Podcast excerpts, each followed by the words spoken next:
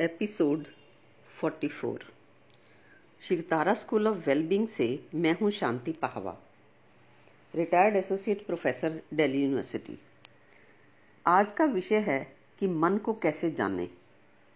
इसे समझने से पहले ये समझ लेते हैं कि मन को जानना ही क्यों है। मन को जानना कहें या मन को समझना कहें, एक ही बात है। मन को इसलिए जानना है क्योंकि मन को जाने बिना मन की समस्याएँ मिट नहीं सकती और कोई भी अपने मन में समस्या नहीं चाहता। मन की समस्या का मतलब है, अपने मन के बारे में हमें ठीक से पता नहीं है कि हमारा मन आराम में कैसे रह सकता है। रिलेशनशिप प्रॉब्लम्स भी मन की ही तो प्रॉब्लम्स हैं। रिलेशनशिप प्रॉब्लम्स का मतलब है, हमें पता नहीं है कि हम अपने मन से दूसरे के मन को कैसे समझाएँ। यानी ना हम अपने मन को ठीक से जानते हैं, ना ही दूसरे के मन को। हालाँकि हमें लगता है कि हम अपने मन को तो समझते ही हैं। पता ही है कि हमारा मन कितना कोमल है, दूसरे का भला चाहता है। हमारा मन किसी गुरु की बातों में फंसने वाला नहीं है।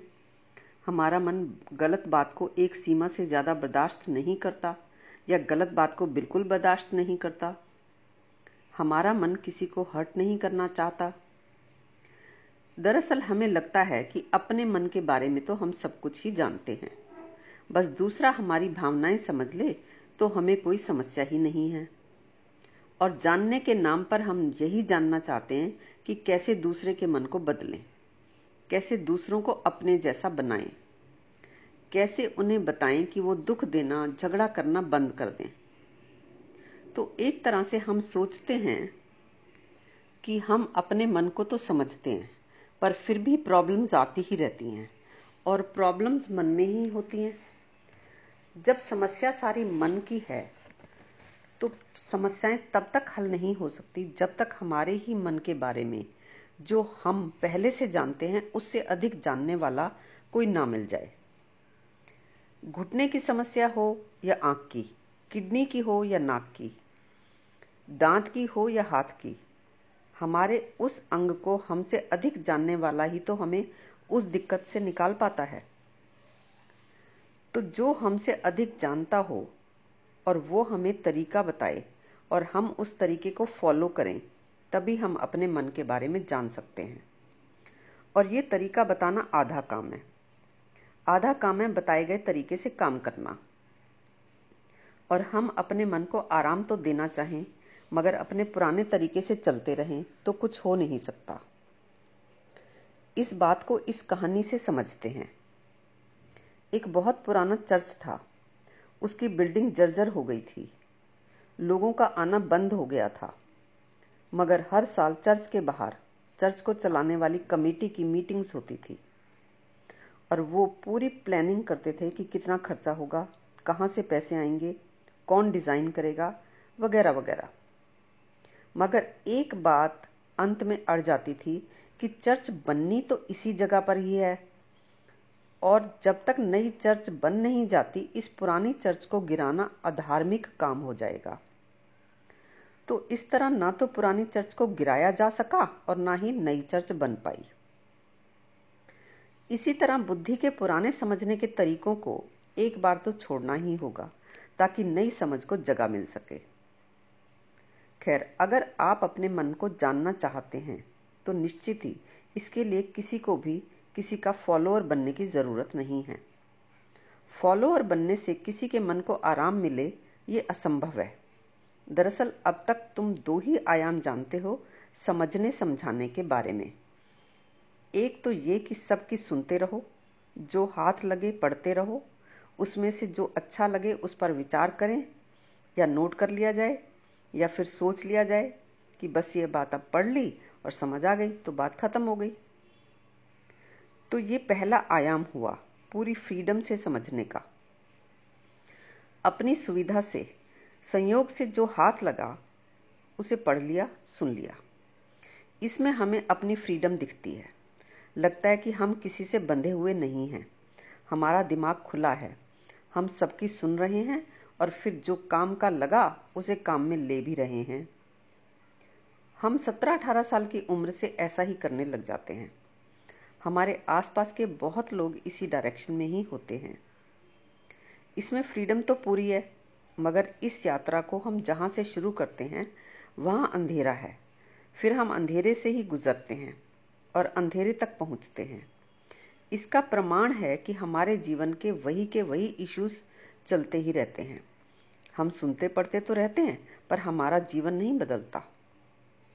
पचास साल की उम्र तक मेरा जीवन भी ऐसे ही चल रहा था। मैंने बहुत लोगों को पढ़ा, सुना, पर जब मुझे समझ में आया तो दिखा कि वो अंधेरे और अस्पष्टता की यात्रा के सिवाय कुछ नहीं था। इसलिए मैं अपने अनुभव से कह सकती हूँ कि इसे यात्रा कहना भी ठीक नहीं होगा। ये अंधेरे में गोल गोल घूमना है। जैसे चार शराबी मित्र एक चांदनी चांदनी रात में एक झील के किनारे खूब डटकर शराब पीते हैं। और फिर एक कहता है कि चलो, ये जो नाव है, इसमें बैठकर झील की सैर करते हैं। और चारों झट से उस नाव में बैठ जाते हैं और अपने अपने चप्पू उठाकर हँसते, खेलते, जोश में चप्पू चलाते हैं। झील का आनंद लेते हैं और सो जाते हैं। सुबह एक की आँख खुलती है, वो बड़ी ज़ोर से हंसता है। और बाकी भी उठ जाते हैं। वो भी बड़ी ज़ोर से हँसते हैं, क्योंकि नाव की किनारे से बंधी रस्सी तो किसी ने खोली ही नहीं थी। पहले ही कदम पर भूल हो गई, वहीं गोल गोल घूमते रह गए। हम अपनी फ्रीडम के पहलू को देख लेते हैं, पर हम अपनी अनक्लैरिटी के पहलू को देख ही नहीं पाते। तो ये समझने का पहला आयाम है, जिसे दुनिया में बहुत से लोग जी रहे हैं। अपने मन को जानने के लिए दूसरा आयाम है किसी का फॉलोअर बन जाना, यानी अपनी फ्रीडम खो देना। तो जब हम देखते हैं कि लोग किसी के फॉलोअर बन गए हैं तो हमें लगता है कि इन्होंने अपनी आज़ादी को खो दिया। ये किसी के पीछे पीछे चल रहे हैं और अपना दिमाग नहीं लगा रहे। लेकिन जो लोग किसी को फॉलो कर रहे होते हैं, उन्हें लगता है कि गुरु जी ने खोजा है और वो हमें मार्ग बता ही रहे हैं तो क्यों और मेहनत की जाए? हम तो बस ये जो कहते हैं वो कर लेते हैं। तो उनके मन में ये भाव रहता है कि मन को जानने का या जीवन को समझने का या कह सकते हैं कि परमात्मा को जानने का ये आसान रास्ता है।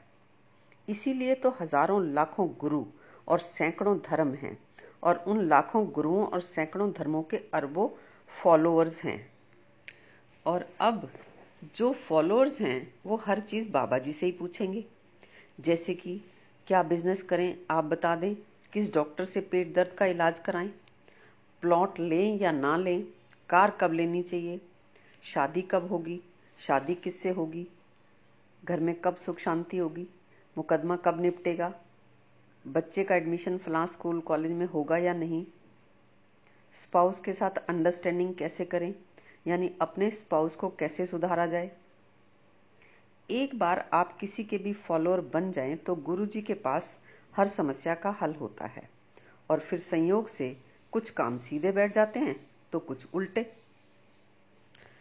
जो काम सीधे बैठ गए, उनका क्रेडिट तो गुरु जी को।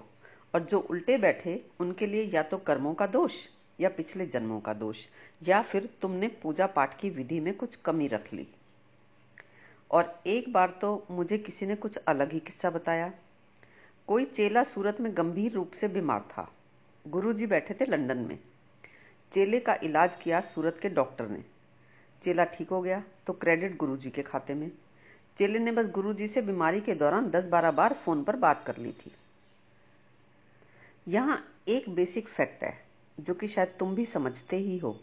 वो ये कि किसी धर्म की या किसी गुरु की फॉलोइंग से मन को आराम मिल सकता तो वो ऐसा होता जैसे कि चेचक या मलेरिया का इलाज किसी ने खोज लिया, अब किसी और को समय लगाने की ज़रूरत नहीं है। अगर ऐसा होता तो सभी के मन को आराम मिल चुका होता, लेकिन ऐसा तो है नहीं। तुम मन की सुख शांति के लिए बस यही दो आयाम जानते हो। तो निश्चित ही जब समझने, समझाने की बात आती है तो तुम्हारे मन में यही दो ख्याल आएँगे। जैसे आज से 40 साल पहले तुम्हारा कोई रिश्तेदार कहता कि इस साल कार लेनी है तो तुम्हारे मन में दो ही नाम आते थे। तुम पूछते कि फिएट लोगे या अम्बेसडर क्योंकि हम वही सोच पाते हैं जो हमें पहले से पता होता है। इसलिए तुम तीसरी तरह की कार के बारे में सोच ही नहीं सकते थे। सोचोगे तो तुम वही जो तुम्हें पता है। जो तुम्हें पता ही नहीं है, उसके बारे में कल्पना भी कैसे कर सकते हो तुम? हमारी कल्पनाएँ उन्हीं का कम्बिनेशन होती हैं जो हमें पता होता है। जैसे तुम्हें घोड़े का पता है और बाज का भी पता है तो कल्पना में तुम घोड़े पर बाज के पंख लगा सकते हो और उस पंख लगे घोड़े पर बैठकर उड़ सकते हो। पर बाज का पता ना हो तो ये कल्पना असंभव है। तो तुम देखते तो हो खुद को स्वतंत्र रूप से खोजने वाला, मगर तुम हो पिंजरे में बंद खोजने वाले। तुम जो भी उपाय करते हो, उसी उपाय को करते रहने में वही वही उपाय पूछने में, बताने में बंधे हो। तुम अपने बनाए पिंजरे में अपनी स्वतंत्रता से रहो, या किसी और के बनाए पिंजरे में तुम उनके कहने से रहो बेसिकली कोई फ़र्क नहीं है। हो तो तुम पिंजरे में ही। तुम्हें अपने तरीके में स्वतंत्रता के साथ साथ अंधेरे से अंधेरे में यात्रा करते रहने की व्यर्थता दिख जाए तो तुम्हारा सुनना और समझना हो सकता है। यहाँ बताए जा रहे तरीकों के बारे में। और यहाँ जो तरीका बताया जा रहा है उसकी बात हम करेंगे अपने अगले एपिसोड में।